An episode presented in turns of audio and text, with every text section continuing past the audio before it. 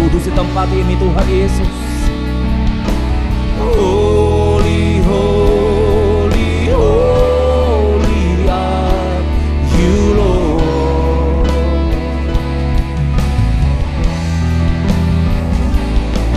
The elders and angels bow, the reading worship you now.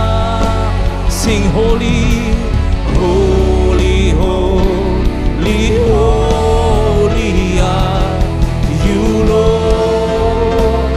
Mari sama-sama angkat tangan kita Bapak Saudara, nyanyikan bersama-sama. Holy, holy, holy are you, Lord. Kau kudus di tempat ini, Tuhan Yesus. Holy, holy, holy are you, Lord.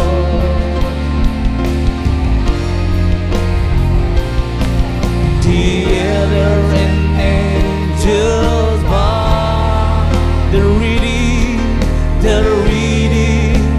worship you now. Holy, holy, holy.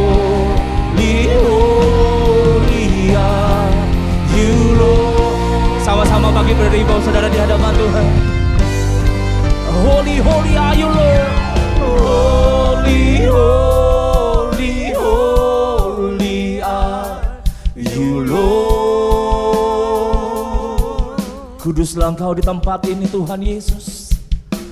Holy, holy, holy are you, Lord. The elders and angel bow, the elder and angel bow, the reading, worship you now. Sing holy, holy, holy, holy, holy are you, Lord. Sing holy, holy are you, Lord Jesus.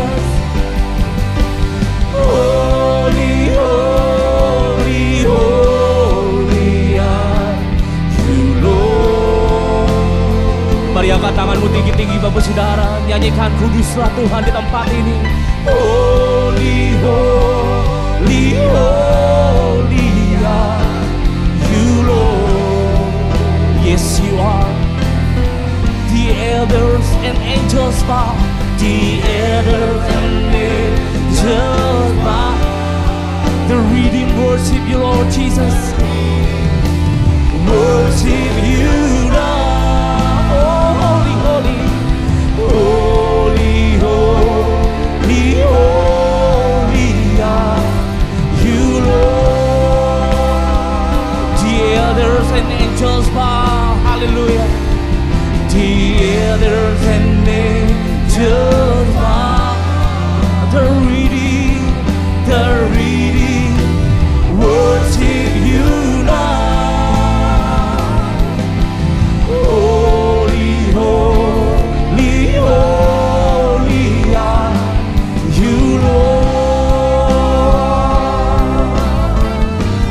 Lord, the elder and angels bow.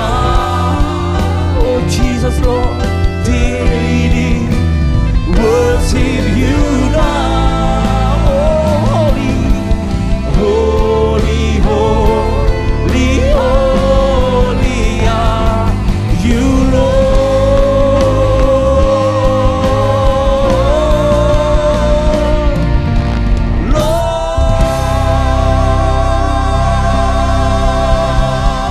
Sorak-sorai paling meriah buat Tuhan Allah kita. Sorakan haleluya. Namamu ditinggikan di tempat ini, Allah yang kudus dan Allah yang hebat. Kami mau mulai ibadah kami di dalam nama, satu nama, yaitu Tuhan Yesus, Allah kami yang luar biasa. Di dalam nama Yesus, haleluya, amin. Tepuk tangan paling meriah buat Tuhan Allah kita bersaudara. Lebih meriah lagi buat Yesus kita, haleluya. Dia Allah yang hebat dan luar biasa, amin. Raja mulia Allah pemenang, Bapa yang kekal berkuasa selama-lamanya. Mari tepuk tangan lebih buat Yesus Allah kita. Yang di rumah juga, mari bapak saudara tepuk tangan buat Tuhan kita. Haleluya, haleluya.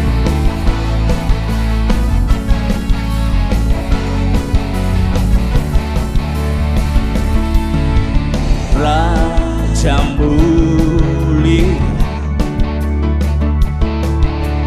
Allah pemenang, Bapa yang kekal, berkuasa selamanya. Segala ciptaan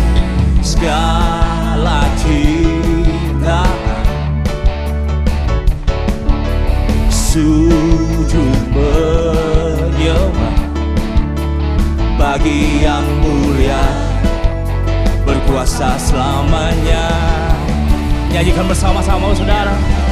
Kaulah Tuhan, Kaulah Raja, surga bumi menyembah, sorak-sorai kemenangan bagi Raja mulia, kemuliaan bagi Allah yang berkuasa selamanya. Dengan bangga, Engkaulah Raja. Haleluya, haleluya. Jambuli. Mari dengan bangga bapak saudara katakan, Allah Amin. Bapa yang kekal, berkuasa selamanya. Segala ciptaan, kami di tempat ini semua sujud menyembah Engkau Tuhan. Sujud menyembah bagi yang mulia, berkuasa selamanya. Haleluya.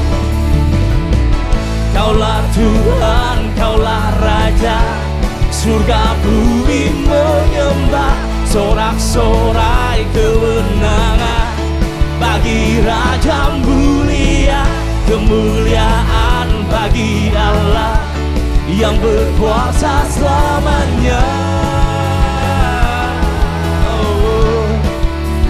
Engkaulah Raja. Mari sorak-sorai lebih lagi. Kaulah Tuhan, Kaulah Tuhan, Kaulah Raja, surga bumi menyembah, sorak-sorai kemenangan bagi Raja mulia, kemuliaan bagi Allah yang berkuasa selamanya. Yes Lord, Engkaulah Raja. Amin. Kaulah Tuhan, Kaulah Tuhan, Kaulah Raja. Mari angkat suaramu saudara.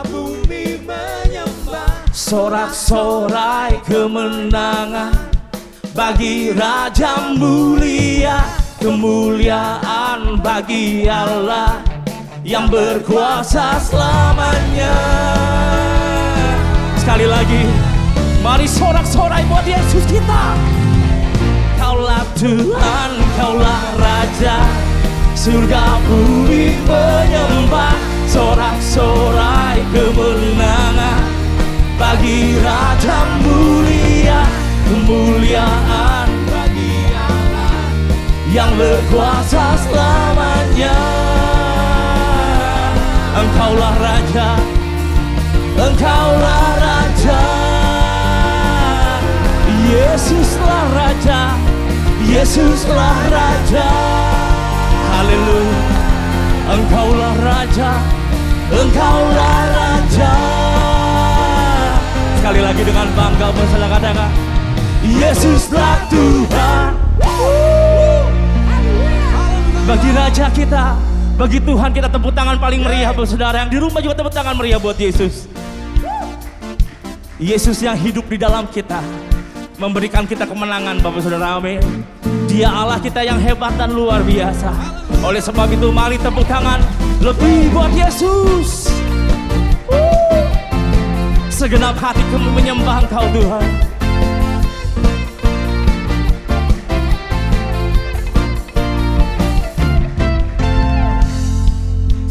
milik Kau yang hidup di dalamku. Dengan imanmu katakan, menjadikanku lebih dari pemenang. Seluruh bumi tinggikan namamu, menyatakan kebesaran dan keagunganmu. Yesus Tuhanku pemenang, amin. Raja segala raja, perbuatanmu ajaib dan perkasa.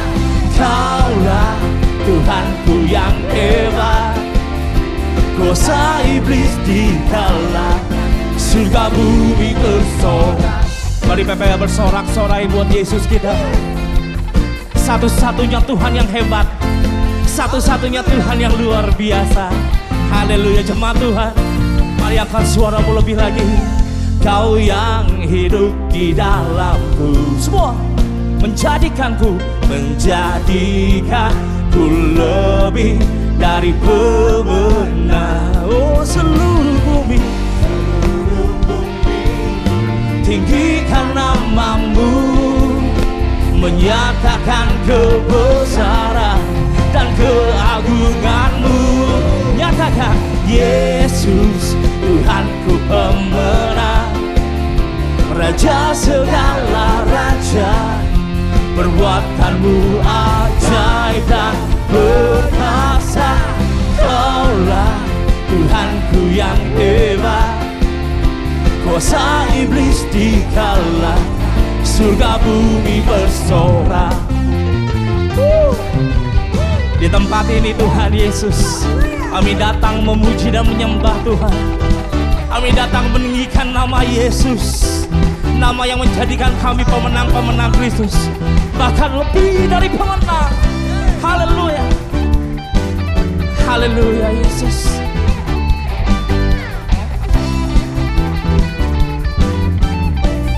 Mari sama-sama angkat tangan kita, bersaudara, angkat tanganmu tinggi-tingginya. Tangan seluruh bumi tinggikan namamu, menyatakan kebesaran dan keagunganmu. Semua Yesus Tuhanku pemenang, Raja segala raja, perbuatanmu ajaib dan perkasa. Kaulah Tuhanku yang hebat, kuasa iblis dikalahkan, surga bumi berkata.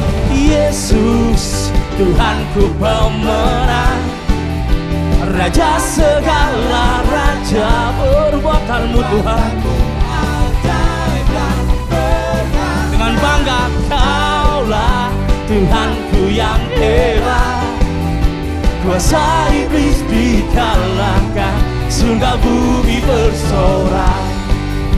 Kuasa iblis dikalahkan, surga bumi bersorak. Kuasa iblis dikalahkan, surga bumi bersorak. PPL di tempat ini bersorak-sorai karena nama Engkau Yesus Tuhan. Mari jemaat yang punya Tuhan yang hebat, tepuk tangan buat Yesus kita. Lebih meriah lagi buat Yesus, lebih meriah lagi buat Yesus. Sorakan haleluya, sorakan haleluya, haleluya. Silakan duduk, terpuji nama Tuhan. Yesus Allah kita yang luar biasa Bapak Saudara, yang menjadikan segala sesuatu yang tidak mungkin bagi manusia menjadi sangat mungkin bagi Yesus Allah kita, amin. Sekali lagi beri tepuk tangan meriah buat Tuhan. Kau dahsyat di tempat ini Tuhan.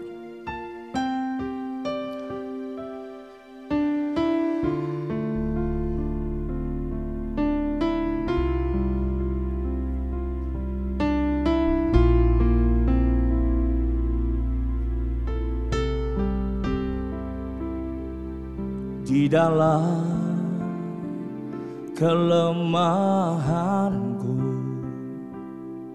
sempurna kuasamu,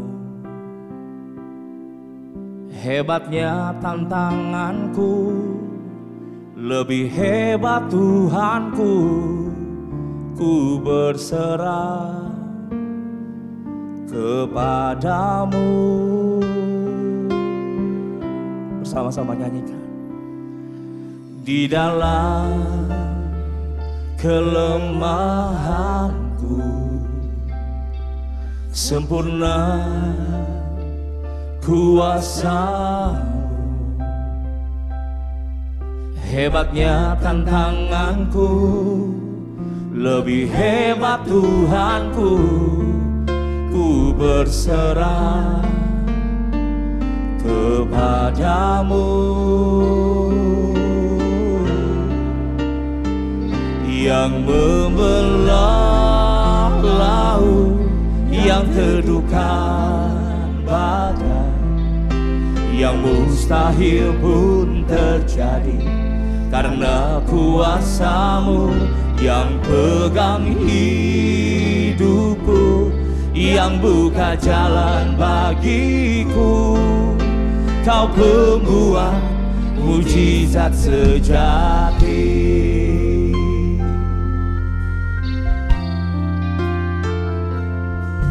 Di dalam kelemahanku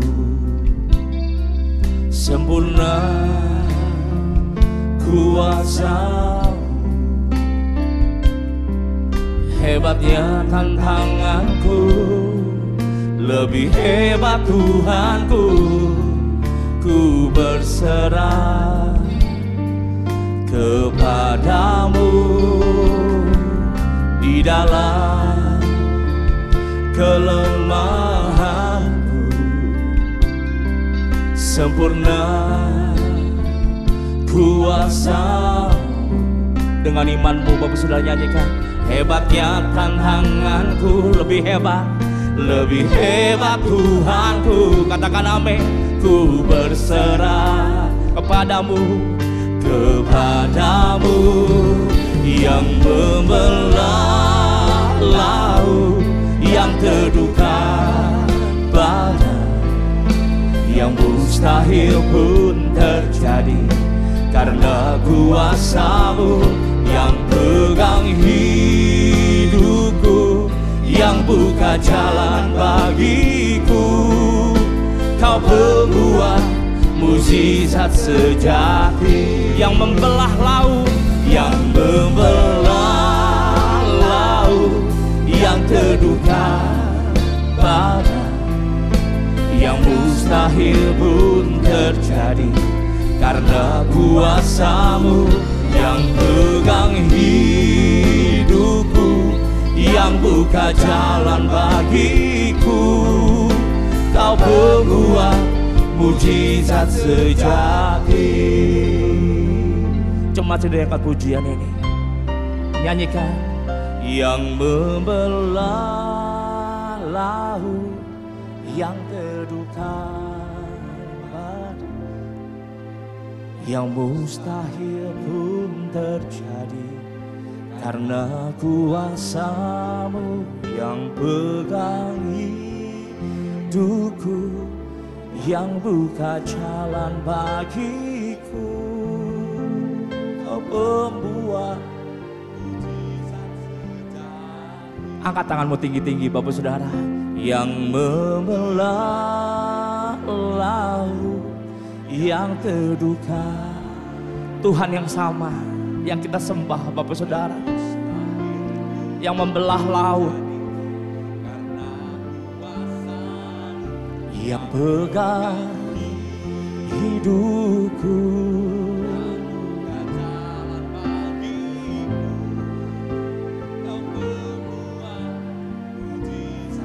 lebih lagi.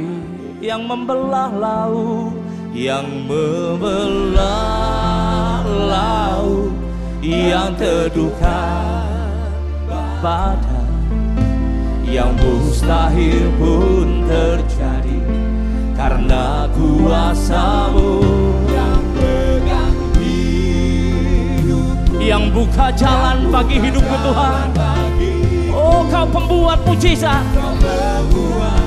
Sama-sama bangkit berdiri sekali lagi, saudara. Angkat tangan tinggi-tinggi di hadapan Tuhan. Yes, haleluya. Yang gembelah laut, yang terduka badai, yang mustahil pun terjadi karena kuasamu yang pegang hidupku, yang buka jalan bagiku. Kau berbuat mujizat sejati. Sekali lagi, yang membelah laut, yang meneduhkan badai, alam pun takluk akan kehebatanmu, Tuhan Yesus. Amin. Yang pegang hidupku, yang buka jalan bagiku. Amin, Tuhan. Kau berbuat mujizat sejati. Kau pembuat mujizat, kau pembuat mujizat sejati. Kau pembuat mujizat, kau pembuat mujizat sejati. Sorak-sorai meriah buat Tuhan. Oh, Engkau Allah yang hebat, Engkau Allah yang hebat. Kami menyembah kebesaran-Mu Tuhan, kehebatan-Mu Yesus, kedahsyatan-Mu Tuhan. Oh, ya Ralapa, kami menyembah Yesus. Ya Ralapa, Ralapa Yamu.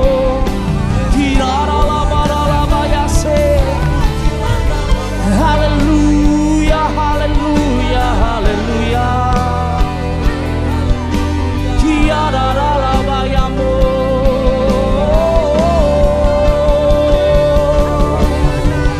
Tiada lalabayamu. Tuhan yang sama, Tuhan yang sanggup, Tuhan yang sanggup memulihkan setiap hidup kamu. Kami menyembah Tuhan yang hebat. Kami memuja Tuhan yang dahsyat. Kira dalam lama yang mul, kira dalam lama yang sel.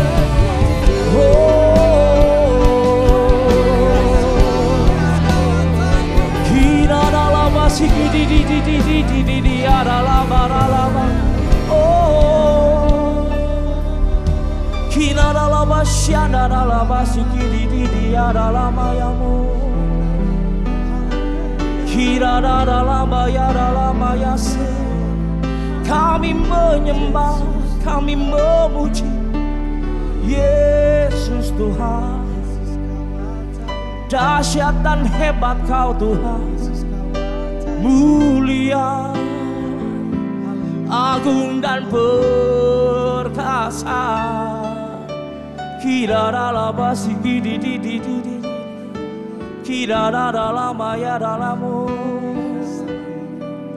Sekali lagi jemaat dikasihi Tuhan yang di rumah juga, angkat kedua belah tanganmu di hadapan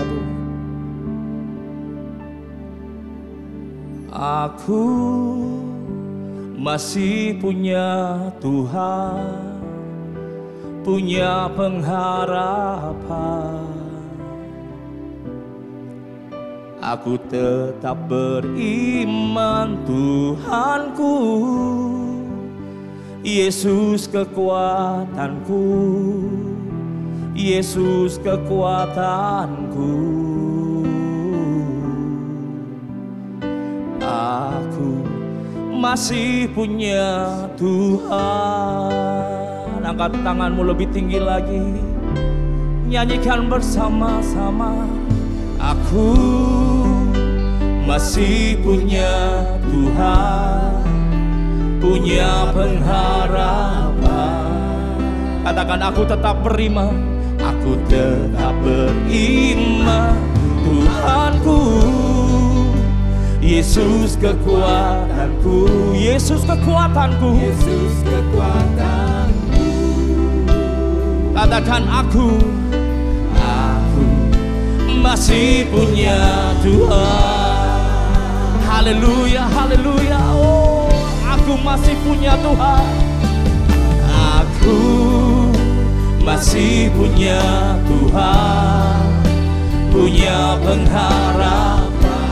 Dengan imanmu, Bapak Saudara, katakan, aku tetap beriman. Tuhanku Yesus, Yesus kekuatanku, Yesus kekuatanku.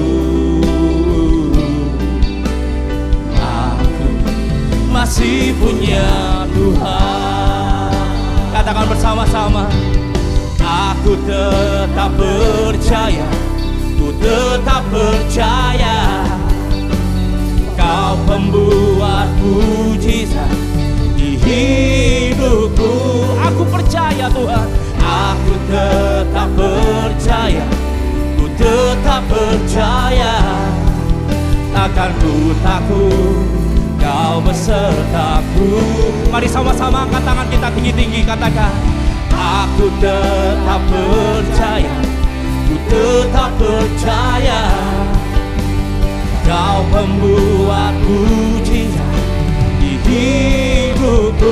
Angkat tanganmu lebih tinggi lagi. Aku percaya Tuhan, aku percaya Yesus. Oh, takkan ku takut, takkan ku takut, Kau besertaku. Sama-sama nyanyikan, aku masih punya Tuhan, punya pengharapan. Katakan, aku tetap beriman, aku tetap beriman. Tuhanku Yesus, oh Yesus kekuatanku. Katakan, aku masih punya Tuhan. Sekali lagi angkat tanganmu tinggi-tinggi, Bapak Saudara. Oh, nyanyikan, masih punya Tuhan, punya pengharapan. Aku tetap beriman, Tuhanku Yesus, Yesus kekuatanku, Yesus kekuatanku. Sekali lagi, aku masih punya Tuhan, aku masih punya Tuhan yang hebat. Haleluya. Aku masih punya Tuhan, punya pengharapan. Hanya Yesus yang dapat kami andalkan. Aku tetap beriman, Tuhanku Yesus kekuatanku, Yesus kekuatanku.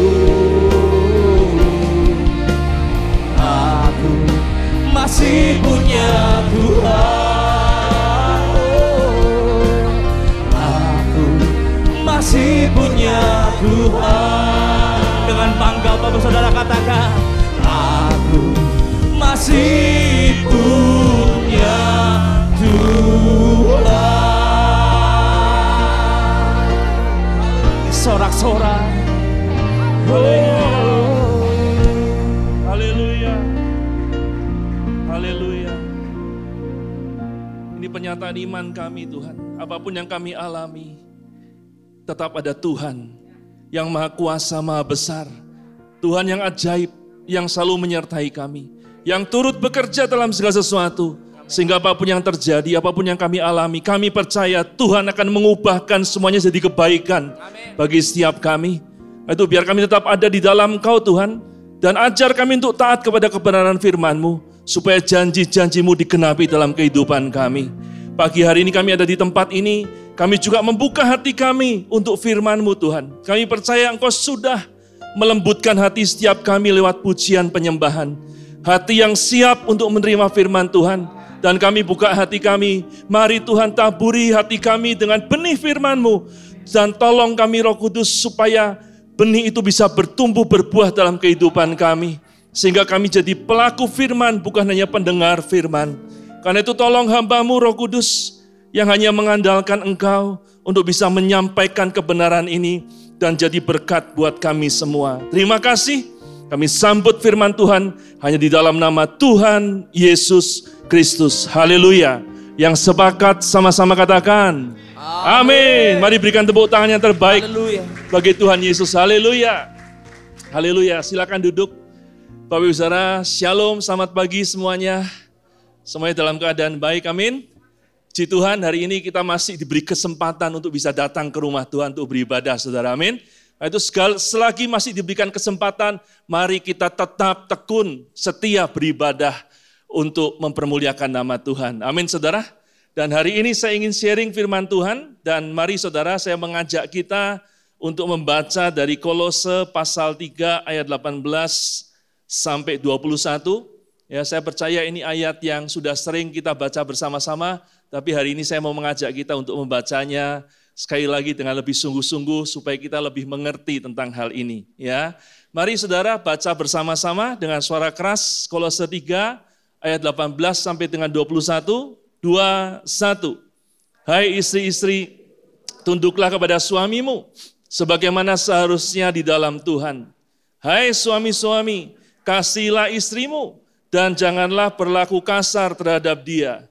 Hai anak-anak, taatilah orang tuamu dalam segala hal. Karena apa? Itulah yang indah di dalam Tuhan. Hai bapak-bapak, janganlah sakiti hati anakmu, supaya jangan tawar hatinya. Amin. Saudara, ada 3 perintah yang Tuhan berikan kepada kita lewat Kolose 3 ayat 18-21 tadi. Yang pertama, saudara, Tuhan perintahkan supaya kita harus mengasihi pasangan kita. Amin. Dengan cara bagaimana? Dengan cara istri harus tunduk kepada suami, dan suami jangan berlaku kasar terhadap istri, harus mengasihi. Amin. Yang kedua, sebagai anak kita harus mengasihi orang tua kita. Dengan cara bagaimana? Kita taat kepada orang tua kita. Amin, saudara. Yang ketiga, sebagai orang tua kita harus mengasihi anak-anak kita. Dengan cara bagaimana? Jangan sakiti hati mereka dan jangan buat hati anak-anak kita jadi tawar. Amin, saudara. Jadi 3 perintah ini yang Tuhan berikan kepada kita. Kasihi pasangan kita, kasihi orang tua kita, dan kasihi siapa? Anak-anak kita. Amin. Nah, saudara, di antara 3 perintah ini, kasihi pasangan, kasihi orang tua, kasihi anak-anak kita. Saya mau tanya, saudara, mana yang lebih utama? Mana yang lebih penting? Mengasihi pasangan, mengasihi orang tua, atau mengasihi anak? Mana yang lebih penting, saudara? Susah jawabnya, saudara, ya? Betul? Karena ketiga-tiganya adalah orang yang kita kasihi. Amin? Tapi ada seorang pria yang pernah mengalami, saudara, dia harus memilih salah satu dari 3 ini, saudara. Dia harus memilih istrinya, ibunya, atau anaknya. Meskipun pilihannya hanya sebatas di atas sebuah papan tulis. Bukan sungguh-sungguh harus kehilangan 2 di antara 3. Tapi lewat kisah ini kita bisa belajar lebih dalam tentang mengasihi, saudara, terutama pasangan kita. Ya, saudara, dalam sebuah kisah inspiratif, saudara, yang terjadi di sebuah ruang kuliah, dan saya percaya rasanya kisah ini pernah benar-benar terjadi. Ya, dan karena itu dituliskan dan bukannya sekedar karangan atau dongeng, saudara. Tapi ini saya percaya sungguh-sungguh pernah terjadi. Dikatakan dalam sebuah ruang kuliah, saudara, seorang profesor melakukan riset kecil kepada mahasiswa-mahasiswanya yang sudah berkeluarga. Dia lalu meminta 1 orang mahasiswa untuk maju ke depan papan tulis. Dan kemudian profesor itu berkata, tuliskan 10 nama orang yang paling dekat denganmu. Lalu mahasiswa itu menulis 10 nama, ada nama tetangga, orang tua, teman kerja, istri, anaknya, saudaranya, dan seterusnya. Lalu profesor itu berkata lagi, sekarang silakan pilih 7 orang di antara 10 nama tersebut yang kamu benar-benar ingin hidup terus bersamanya. Mahasiswa itu lalu dengan segera bisa mencoret 3 nama. 10 - 3 tinggal berapa, saudara? 7, ya. Lalu saudara, profesor itu berkata lagi, silakan coret 2 nama lagi. Mahasiswa tersebut mencoret 2 nama lagi, ya, sehingga 7 - 2 tinggal 5. Pinter, saudara, ya. Lalu profesor itu berkata lagi, saudara, silahkan coret lagi dua nama. Ya, 5 dikurangi 2 tinggal 3. Tersisalah 3 nama, yaitu nama ibu, istri, dan anaknya. Dan suasana kelas jadi hening. Mereka mengira semuanya sudah selesai dan tak ada lagi yang harus dipilih. Tapi ternyata saudara, profesor itu berkata lagi, silahkan coret satu nama lagi. Tinggal nama istri, ibu, dan anak, suruh coret satu nama lagi. Mahasiswa itu tertegun untuk sementara waktu. Lalu ia dengan perlahan mengambil pilihan yang amat sulit itu dan ia mencoret nama ibunya. Lalu profesor itu masih berkata lagi, silahkan coret satu nama lagi. Hati sang mahasiswa makin bingung, suasana kelas makin tegang. Mereka semua juga berpikir keras mencari pilihan yang terbaik. Ya, jadi mahasiswa yang lain juga berpikir, kalau saya suruh milih yang mana. Lalu mahasiswa itu kemudian mengangkat spidolnya dan dengan sangat lambat ia mencoret nama anaknya. Pada saat itulah sang mahasiswa tidak kuat lagi membendung air matanya, ia menangis. Dan awan kesedihan meliputi seluruh sudut ruang kuliah. Setelah suasana lebih tenang, sang profesor akhirnya bertanya kepada mahasiswa itu, kenapa kamu gak memilih orang tua kamu yang melahirkan dan membesarkan kamu? Kenapa kamu juga tidak memilih anak kamu yang adalah darah dagingmu sendiri? Kenapa kamu memilih istrimu? Semua orang di dalam ruang kuliah terpana menunggu jawaban dari mulut mahasiswa itu. Lalu mahasiswa itu berkata lirih, seiring waktu berlalu orang tua saya harus pergi dan meninggalkan saya. Demikian juga anak saya, jika dia sudah dewasa lalu menikah, artinya dia pasti punya kehidupan sendiri, punya tanggung jawab sendiri, punya kesibukan sendiri, dia pun pasti akan meninggalkan saya. Akhirnya orang yang benar-benar bisa menemani saya dalam hidup ini, bahkan yang dengan sabar dan setia mendampingi dan mensupport saya saat saya tertatih-tatih dan terseok-seok, saat saya jatuh, saat saya lemah, saat saya harus menapaki jalan kehidupan saya, menghadapi himpitan dan harus meraih karir, hanyalah istri saya.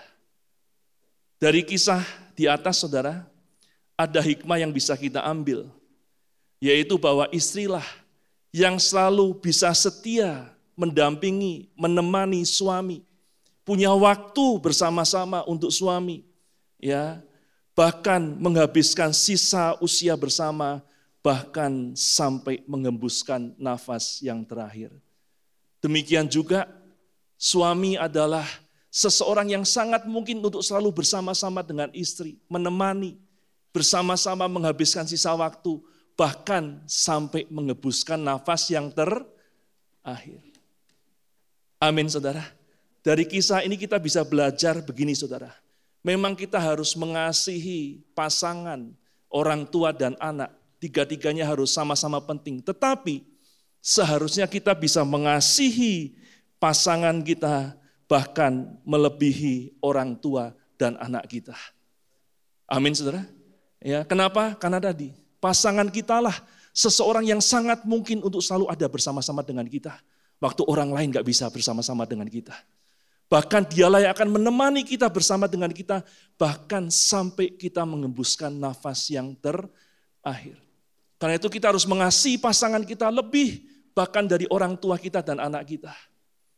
Melalui firman ini saudara, saya bukan mau mengajarkan, oh kalau begitu sekarang kita nggak usah terlalu mengasihi orang tua lah, bukan. Atau sekarang kita nggak usah terlalu mengasihi anak, bukan seperti itu saudara. Tapi melalui firman ini saya mau menekankan bahwa kita harus mengasihi pasangan kita sebagaimana mestinya, sebagaimana seharusnya. Amin. Karena ada cukup banyak anak Tuhan bahkan sama orang tua hormat luar biasa, sama orang tua kasih luar biasa. Sama orang tua uhau, saudara.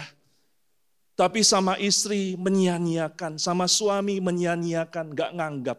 Ada enggak? Ada, dan itu enggak boleh. Ada orang yang sama anak luar biasa kasih, segala sesuatu pasti diberikan. Tapi sama pasangan berlaku kasar, nggak menghargai, nggak menghormati. Jangan sampai ini terjadi pada kehidupan kita, saudara. Amin. Kalau saudara selama ini sudah mengasihi orang tua, bagus, tetap kasih, tetap hormati. Tapi jangan sampai engkau tidak mengasihi pasanganmu sebagaimana seharusnya. Kalau saudara selama ini sudah mengasihi anak saudara dengan luar biasa, bagus saudara, terus lakukan. Tapi jangan sampai engkau tidak mengasihi pasanganmu sebagaimana seharusnya dan sebagaimana mestinya. Amin, saudara. Ya, karena itu saudara, kalau boleh diberi judul saudara, khotbah hari ini temanya adalah mengutamakan tanpa mengabaikan. Kita harus mengutamakan untuk mengasihi pasangan kita. Tanpa mengabaikan, kita juga harus mengasihi orang tua dan anak kita. Amin. Kenapa? Karena firman Tuhan memerintahkannya. Dan kenapa kita harus lebih mengutamakan mengasihi pasangan kita? Karena hal yang pertama adalah tadi yang saya sudah katakan. Pasangan kitalah satu-satunya orang yang sangat mungkin untuk selalu ada bersama dengan kita. Waktu orang lain gak bisa bersama dengan kita. Pasangan kitalah yang selalu akan mendampingi kita. Waktu orang lain meninggalkan kita. Ya. Dan bahkan pasangan kitalah satu-satunya orang yang sangat mungkin akan ada bersama dengan kita sampai kita menghembuskan nafas yang terakhir. Itu yang pertama, saudara. Dan masih ada dua hal lagi yang ingin saya tambahkan sesuai dengan apa yang tertulis dalam kitab suci. Mari saya mengajak kita untuk membaca ayat ini, 1 Petrus pasal 3 ayat 7. Mari kita baca sama-sama lagi dengan suara keras. 2, 1. Demikian juga kamu, hai suami-suami, hiduplah bijaksana dengan istrimu sebagai kaum yang lebih lemah. Hormatilah mereka sebagai apa? Teman pewaris dari kasih karunia, yaitu kehidupan, supaya doamu jangan terhalang. Ya, saudara, dikatakan istri kita atau suami kita, pasangan kita adalah teman pewaris dari kasih karunia. Kita sering dengar, terutama kalau saudara menghadiri ibadah pemberkatan pernikahan. Ya, suami istri, calon suami istri itu yang diberkati saudara, pasti dalam janji nikahnya akan berkata, aku akan menghormati engkau sebagai teman pewaris dari kasih karunia. Nah, artinya apa sih saudara? Teman pewaris dari kasih karunia. Ya, saya mau mengajak kita untuk membaca dari versi firman Allah yang hidup saudara. Ya, dikatakan begini saudara, dan para suami, hendaklah saudara bersikap bijaksana terhadap istri.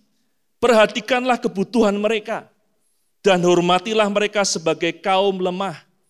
Ingatlah bahwa istri saudara adalah apa? Sekutu saudara dalam menerima berkat Allah. Dan jikalau saudara tidak memperlakukannya sebagaimana mestinya, doa saudara mungkin tidak mendapat jawaban. Ingat, firman Tuhan memerintahkan kita untuk memperlakukan istri atau suami pasangan kita sebagaimana mestinya, sebagaimana seharusnya. Kenapa saudara? Yang pertama adalah karena tadi pasangan kita lah seseorang yang sangat mungkin untuk selalu menemani kita, bahkan sampai menghembuskan napas yang terakhir. Yang kedua saudara, karena pasangan kita adalah teman pewaris kasih karunia, yaitu apa? Sekutu kita dalam menerima berkat Allah. Artinya gini saudara, Tuhan itu sudah punya bagian berkat yang dikhususkan bagi kita, yang jadi hak kita. Amin. Tetapi kita akan bisa menerimanya hanya bersama-sama dengan sekutu kita ini, saudara. Teman pewaris kasih karunia ini. Tanpa bersama-sama dengan dia, mungkin sudah ada bagian berkat yang Tuhan sediakan bagi kita, tapi belum tentu kita bisa menerimanya, saudara. Karena itu kenapa kita harus baik-baik menghargai, mengasihi sebagaimana mestinya sekutu kita. Ya, kita harus hidup rukun, harmonis dengan dia, supaya kita bisa menerima berkat Allah yang sudah Tuhan sediakan bagi kita. Amin. Ya, tanpa sekutu ini kita nggak mungkin bisa menerimanya, saudara.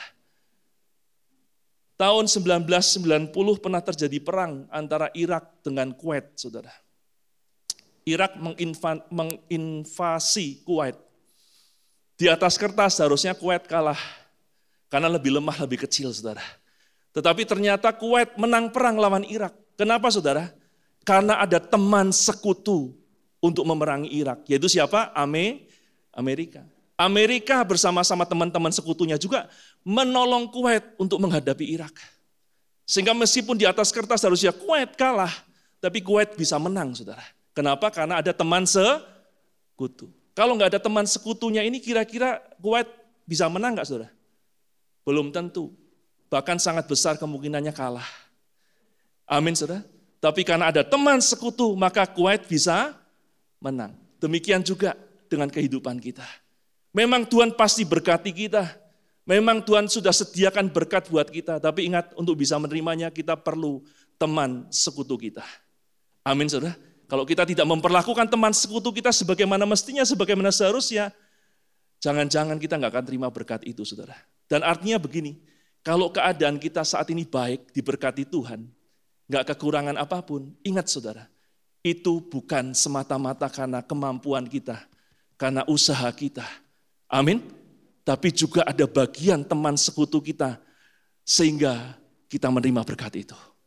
Tanpa teman sekutu ini nggak mungkin. Ya, saudara, di sebuah kota, bukan di Bandung, saudara ya, ada sepasang suami istri yang sekarang ini sudah cukup lanjut usianya. Dan suami istri ini punya semacam home industry, saudara ya, usaha yang sudah berjalan 50 tahun lebih sampai hari ini. Dan masih bisa survive dan bertahan. Ya. Kenapa, saudara?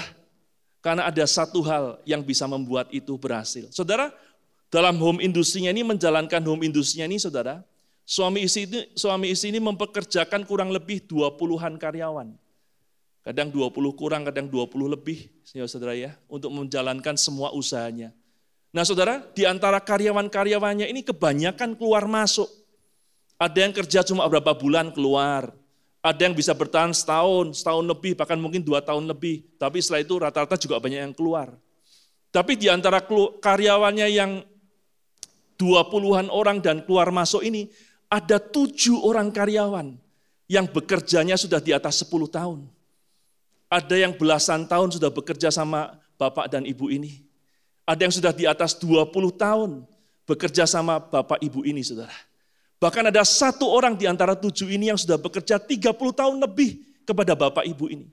Sejak dia masih lajang sudah bekerja, sampai hari ini dia sudah punya cucu 1, saudara. Ya. Karena 7 orang inilah, maka bapak ibu ini, om tante ini sangat terbantu, sehingga usahanya bisa dijaga, bahkan dikembangkan sehingga bisa bertahan sampai hari ini, saudara.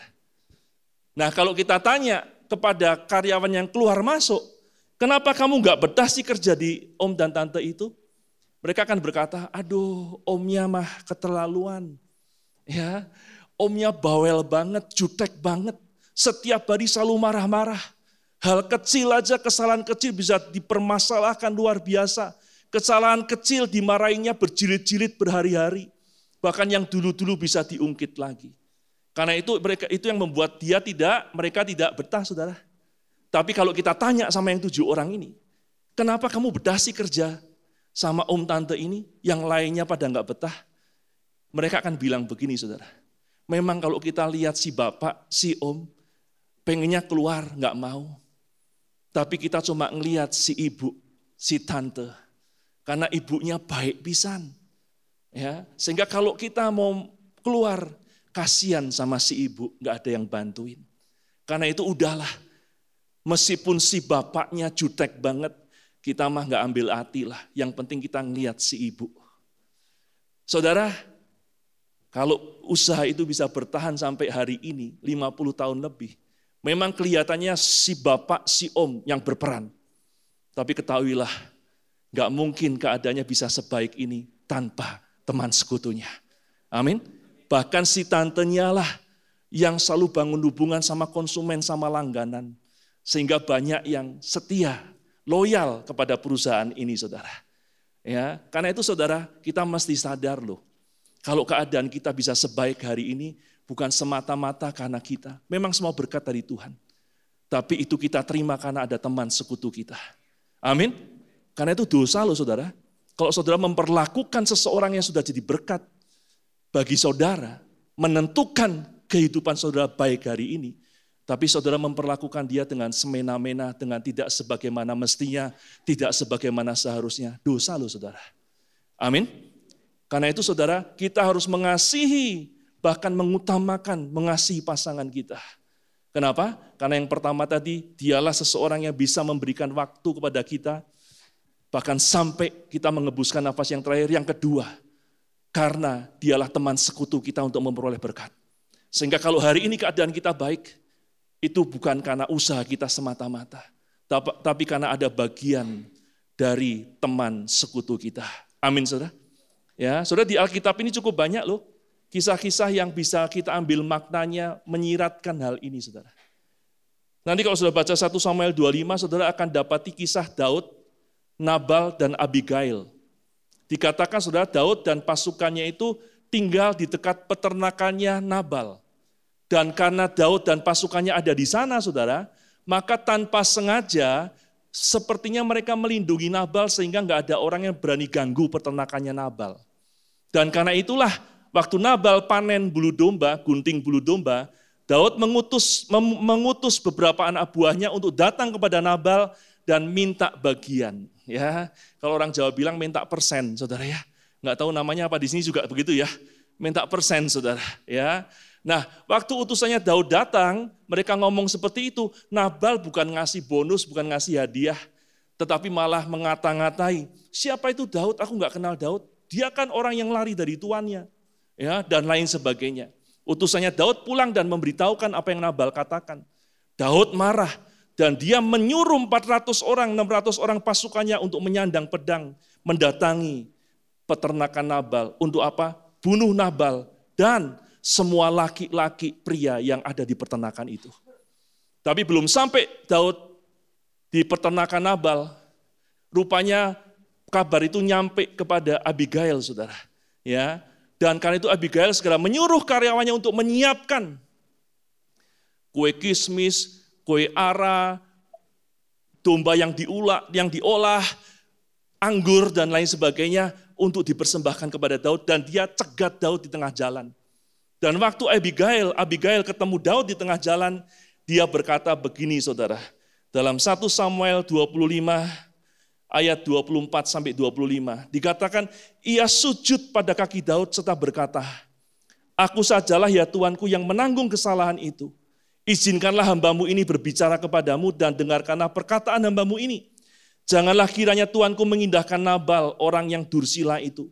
Sebab seperti namanya demikianlah ia, Nabal namanya dan bebal orangnya. Tetapi aku hambamu ini tidak melihat orang-orang yang Tuanku suruh." Saudara perhatikan, apa arti Abigail berkata, aku tidak melihat orang-orang yang Tuanku suruh? Artinya begini, waktu Daud mengutus utusan untuk minta persen bagian, Abigail gak tahu, saudara. Sehingga orang-orang utusan Daud itu gak ketemu sama dia, tapi ketemunya sama siapa? Nabal.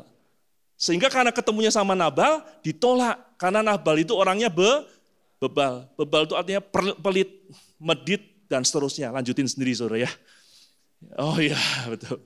Ya, saudara, karena itu enggak dikasih. Dan Abigail ngomong, kalau ketemunya sama aku, pasti dikasih. Ya, dan untung Abigail cegat Daud di tengah jalan. Sehingga waktu Daud melihat sikap Abigail dan menerima persembahannya, dia tidak jadi membunuh Nabal. Karena itu saudara, Nabal usianya bisa panjang. Bukan cuma diberkati loh. Itu salah satunya karena jasa Abigail. Kalau enggak ada Abigail, Nabal sudah mati itu sudah. Maaf, sudah tewas pasti hari itu. Amin. Dibunuh sama Daud. Dan saya juga percaya, saudara. Yang minta persen, minta upah bukan cuma Daud, tapi banyak yang lainnya juga.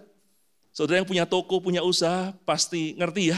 Kalau hari-hari tertentu, hari raya terutama, banyak orang datang, ya kan? Minta persen, ya. Dan saya percaya orang-orang yang datang sama Nabal, yang nemui semuanya siapa? Abigail. Ya, sehingga kalau Nabal masih bisa panjang umur sampai saat itu, ya itu semua karena jasa Abigail. Kalau nggak ada Abigail, saudara, mungkin Nabal udah tewas dulu-dulu, ya jauh hari sebelumnya. Meskipun kalau nanti kita baca terus setelah ini Nabalnya benar-benar meninggal, saudara ya, dikatakan dia jantungnya membatu, ya jantungnya berhenti dan dia membatu, saudara. Ya serangan jantung mungkin. Ya, tapi kembali kita lihat peranan teman sekutu kita, pasangan kita, yang seringkali tanpa kita sadari itu membuat keadaan kita jadi lebih baik. Amin, saudara. Tanpa pasangan kita belum tentu keadaan kita sebaik ini. Di Alkitab juga banyak kisah istri-istri diberkati karena pasangannya, suaminya adalah orang-orang yang luar biasa. Kenapa Ruth bisa diangkat oleh Tuhan, dimuliakan wanita Moab, tapi jadi nenek moyangnya Tuhan Yesus? Karena dia punya suami yang namanya siapa? Boaz. Dan Boaz adalah orang yang takut akan Tuhan. Sehingga Ruth dimuliakan oleh Tuhan. Karena apa, saudara? Karena suami. Amin. Ya, saya juga percaya istrinya Ishak. Namanya siapa? Ribka, ya, jangan ngomong nyonya Ishak, saudara, ya. Kalau yang nggak ditulis boleh dikatakan seperti itu, tapi kalau tertulis ya harus tahu, saudara, ya. Ya, saya percaya Ribka keadaannya pasti sejahtera, baik. Kenapa? Karena dia punya suami seorang Ishak yang tekun, ulet, tangguh, nggak putus asa. Ngalami kelaparan berkali-kali, tetap berusaha. Sumurnya direbut, tetap gali sumur yang lain. Ya, sehingga Ribka bisa sejahtera. Karena ada Ishak suaminya yang luar biasa. Amin. Karena itu hal yang kedua yang harus kita sadari, kenapa kita harus mengasihi pasangan kita lebih dari yang lain, mengutamakannya. Karena pasangan kitalah teman sekutu kita untuk kita menerima berkat. Yang ketiga, yang terakhir.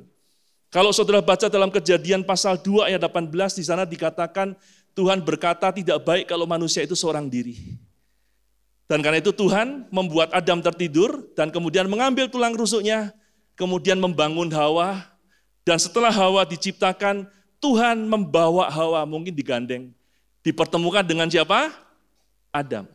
Ya. Dan kemudian waktu Adam melihat Hawa, dia berkata begini, saudara, dalam Kejadian 2 ayat 23, lalu baca sama-sama, 2, 1. Lalu berkatalah manusia itu, inilah dia, tulang dari tulangku dan daging dari dagingku. Ia akan dinamai perempuan sebab ia diambil dari laki-laki. Saya mau tanya saudara, apa arti Adam berkata, inilah dia tulang dari tulangku dan daging dari dagingku? Artinya apa, saudara? Menurut saya sederhana. Saudara, saya mau tanya, waktu Tuhan gandeng Hawa bawa kepada Adam, Tuhan lagi mau ngomong apa sih, saudara? Adam, ini loh jodohmu yang terbaik. Amin. Ya, menikahlah dengan dia. Dan waktu Adam berkata, inilah dia tulang dari tulangku dan daging dari dagingku, Adam berkata, setuju Tuhan, ini adalah pasanganku yang terbaik, yang paling pas dengan aku. Amin. Ya. Nah, saudara, kejadian pada waktu Tuhan mempertemukan sepasang suami istri, dengan cara dia mempertemukan langsung menggandeng, itu memang cuma dialami sama Adam dan Hawa. Tapi saya percaya hal itu masih terjadi sampai hari ini.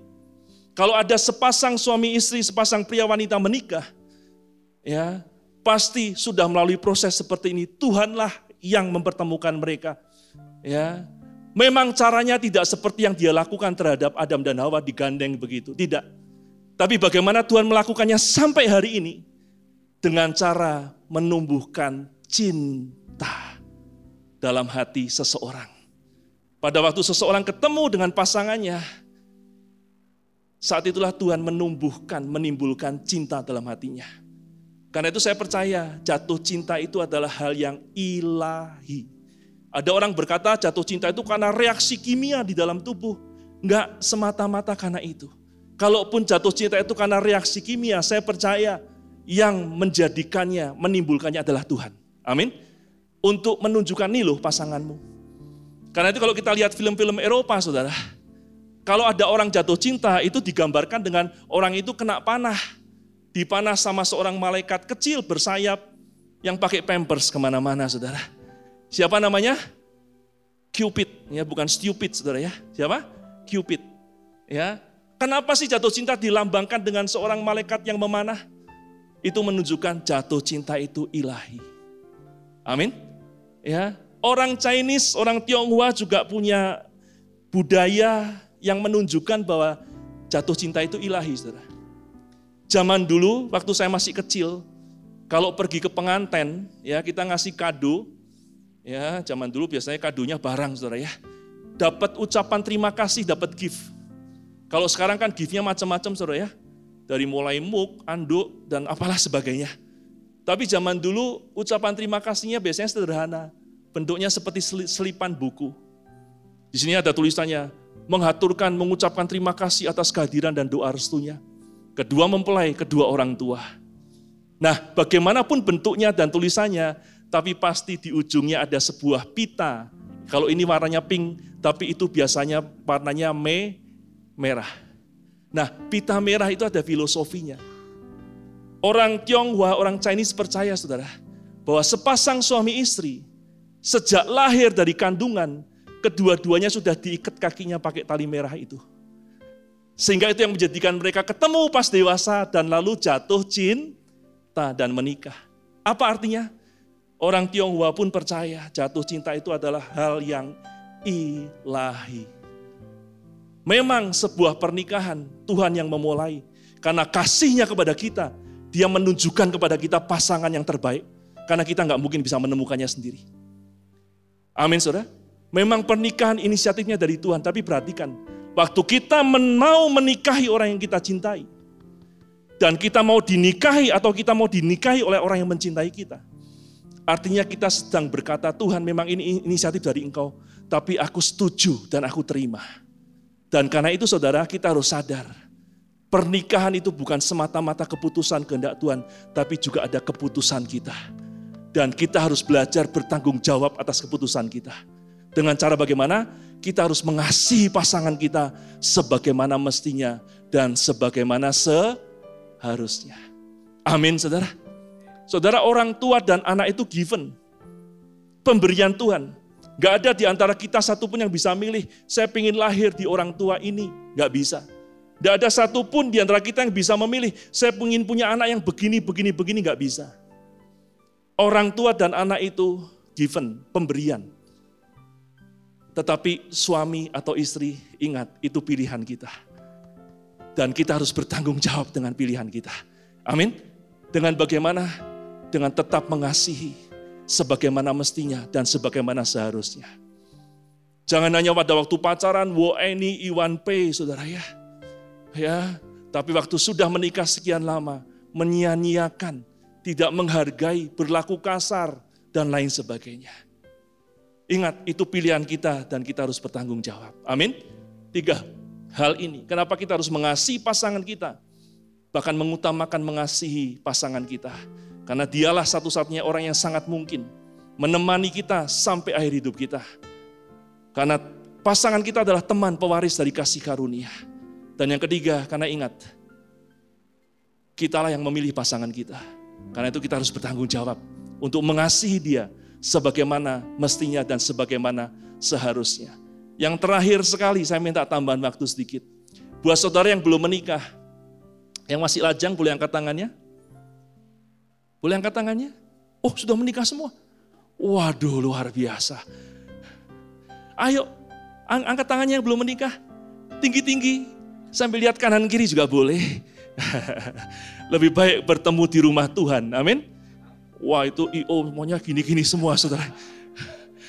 Saudara yang masih lajang, perhatikan baik-baik. Hari ini kita sadar, jatuh cinta itu ilahi. Karena itu jangan mudah jatuh cinta. Biarkan Tuhan menumbuhkan itu dalam hatimu pada waktunya. Karena kalau Tuhan memang punya rencana kau menikah, pasti jangan khawatir, akan ada saatnya kau bertemu dengan pasanganmu. Amin? Karena itu jangan mudah jatuh cinta. Kalau kita baca kitab Kidung Agung, berkali-kali dikatakan, janganlah membangkitkan dan menggerakkan cinta sebelum waktunya. Ada waktunya Tuhan akan membangkitkan cinta yang sejati dalam hati kita. Amin. Ya, kalau kita mudah jatuh cinta, itu yang lainnya nafsu belaka, saudara. Bukan dari Tuhan. Jangan mudah jatuh cinta seperti orang mudah ganti baju, saudara. Ya, yang muda-muda perhatikan. Amin. Ya, biarkan Tuhan membangkitkan pada waktunya. Dan yang terakhir, saudara yang sudah hari ini kehilangan pasangan, tidak punya pasangan karena berbagai hal. Tuhan berkata kepada bangsa Israel dalam kitab Hosea, akulah suamimu. Aku akan menjadikan engkau sebagai istriku dalam kesetiaan. Aku akan selalu bersama-sama dengan engkau. Masih banyak hal yang kita akan lakukan bersama-sama dengan Tuhan. Amin. Nah, itu saudara, meskipun kau sudah sendiri saat ini, bukan berarti engkau gak bisa hidup bahagia. Bukan berarti engkau gak bisa hidup produktif. Tuhan masih mau melakukan banyak hal melalui saudara. Untuk banyak orang. Dan kau pasti bisa berbahagia. Meskipun kau saat ini sudah tidak ada pasangan lagi. Karena ingat, kebahagiaan kita datang dari Tuhan. Amin, saudara. Itu mari saudara hari ini, bagaimanapun keadaan kita, mari tetap sungguh-sungguh kepada Tuhan. Karena Tuhan merancangkan yang terbaik dalam kehidupan kita, dalam segala aspek, termasuk pernikahan sekalipun, termasuk kesendirian kita saat ini. Tuhan tetap merancangkan yang terbaik. Amin. Itu mari saudara tetap bersemangat bagi Tuhan. Untuk kemuliaan nama Tuhan. Beri tepuk tangan bagi Tuhan kita. Haleluya. Mari bangkit bersama-sama dengan saya. Naikkan pujian ini dengan segenap hati. Haleluya. Oh Yesus, Yesus, kau berarti bagiku.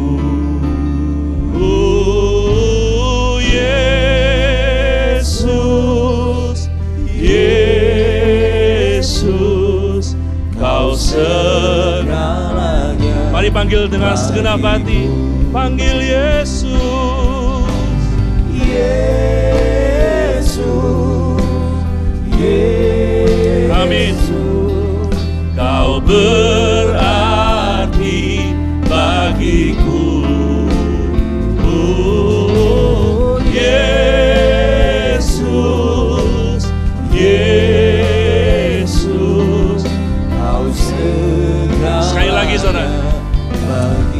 Mari panggil nama Yesus, Yesus, Yesus, kau berarti bagiku. Oh, Yesus, Yesus, kau segalanya bagiku. Kau segalanya bagiku, kau segalanya, kau segalanya bagiku. Mari sembah Dia.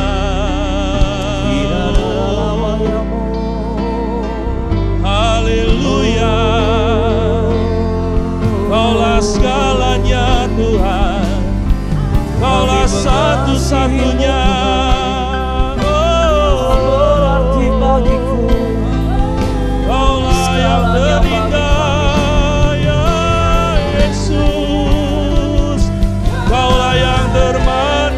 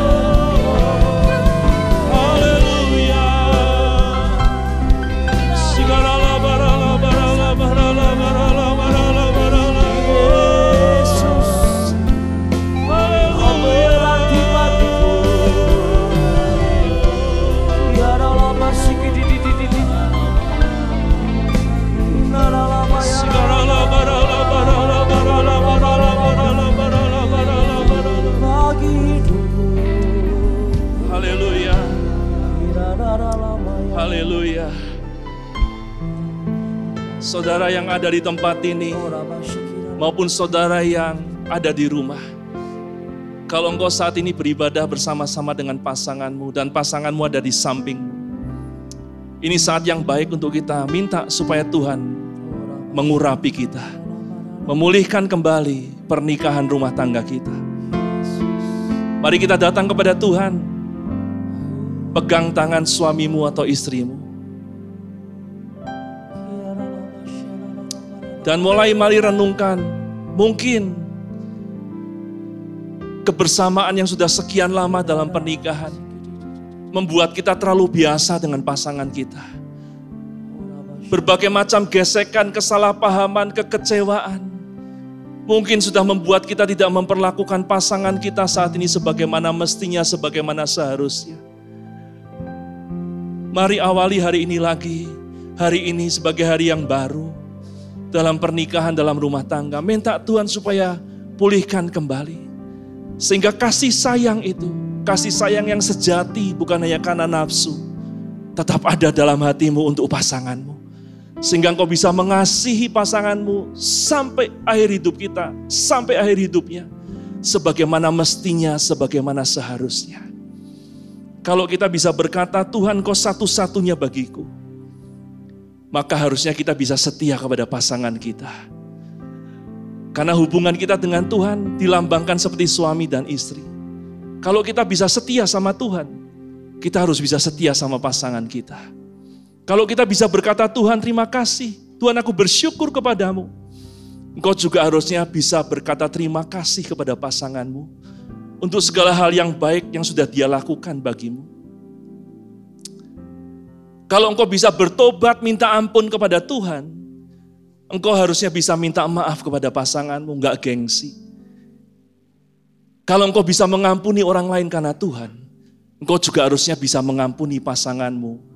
Sama seperti engkau mengampuni orang lain karena Tuhan. Amin saudara. Karena hubungan kita dengan Tuhan diumpamakan seperti suami istri. Sehingga seharusnya hubungan suami istri merupakan cerminan bagaimana hubungan kita dengan Tuhan. Karena itu jangan abaikan saudara. Dan hari ini kita sadar bahwa kita harus mengasihi pasangan kita sebagaimana mestinya. Hamba-Mu berdoa dalam nama Yesus. Untuk setiap pasangan suami istri di tempat ini, dalam nama Yesus, pulihkan Tuhan. Biar kasih sayang yang pernah ada, biar rasa cinta yang pernah ada, bangkit kembali hari ini dalam nama Yesus. Untuk kami bisa mengasihi pasangan kami sebagaimana mestinya, sebagaimana seharusnya. Ampuni kalau selama ini kami mungkin menyia-nyiakan. Ampuni kalau selama ini kami kurang menghargai, bahkan tidak menghargai. Ampuni kalau selama ini kami mungkin kasar kepada pasangan kami. Ampuni Tuhan. Hari ini kami mau kembali melakukan yang benar dan berkenan di hadapan Tuhan. Hamba-Mu minta berkat buat para suami istri di tempat ini. Dalam nama Yesus. Biar turun pengurapan, turun anugerah Tuhan. Dalam nama Yesus. Oh rabashikaralaba yaralaba yaralaba. Kiralaba sandaraba yaralaba yaralaba. Semua benteng-benteng pemisah suami istri yang dibangun oleh keangkuhan manusia hari ini dirobohkan dalam nama Yesus. Semua kesalahpahaman, kekecewaan, bahkan kebencian, kemarahan hari ini dihapuskan oleh air kehidupan dari tempat maha tinggi, oleh pengurapan dari tahta Bapa dalam nama Yesus. Oh rabataka ya ralaba ralaba ralaba ralaba ya ralaba ralaba syataka ralaba ralaba. Berkati setiap suami istri Tuhan. Amin. Supaya bisa hidup rukun bersama, harmonis, setia satu sama lain. Saling menopang, saling mendukung, saling menjaga. Supaya kami berkenan di hadapan Tuhan. Berkati juga Tuhan, anak-anak-Mu yang hari ini hidup sendiri. Tidak bersama dengan pasangan mereka lagi. Kami percaya Engkau tetap ada bersama dan punya rancangan buat mereka semua. Kehidupan belum selesai, masih banyak yang harus dilakukan, dikerjakan untuk kemuliaan nama Tuhan. Dan semuanya akan berbahagia waktu melakukannya. Dalam nama Yesus, berkati anak-anak yang masih lajang Tuhan. Dalam nama Yesus, biar mereka menghargai pernikahan. Dan mereka tidak sembarangan jatuh cinta. Biar mereka menantikan waktunya Tuhan.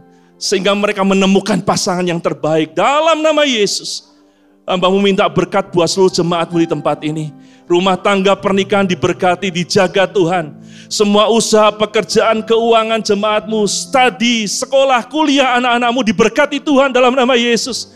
Setiap umat-Mu di tempat ini adalah umat yang diberkati Tuhan dalam nama Yesus.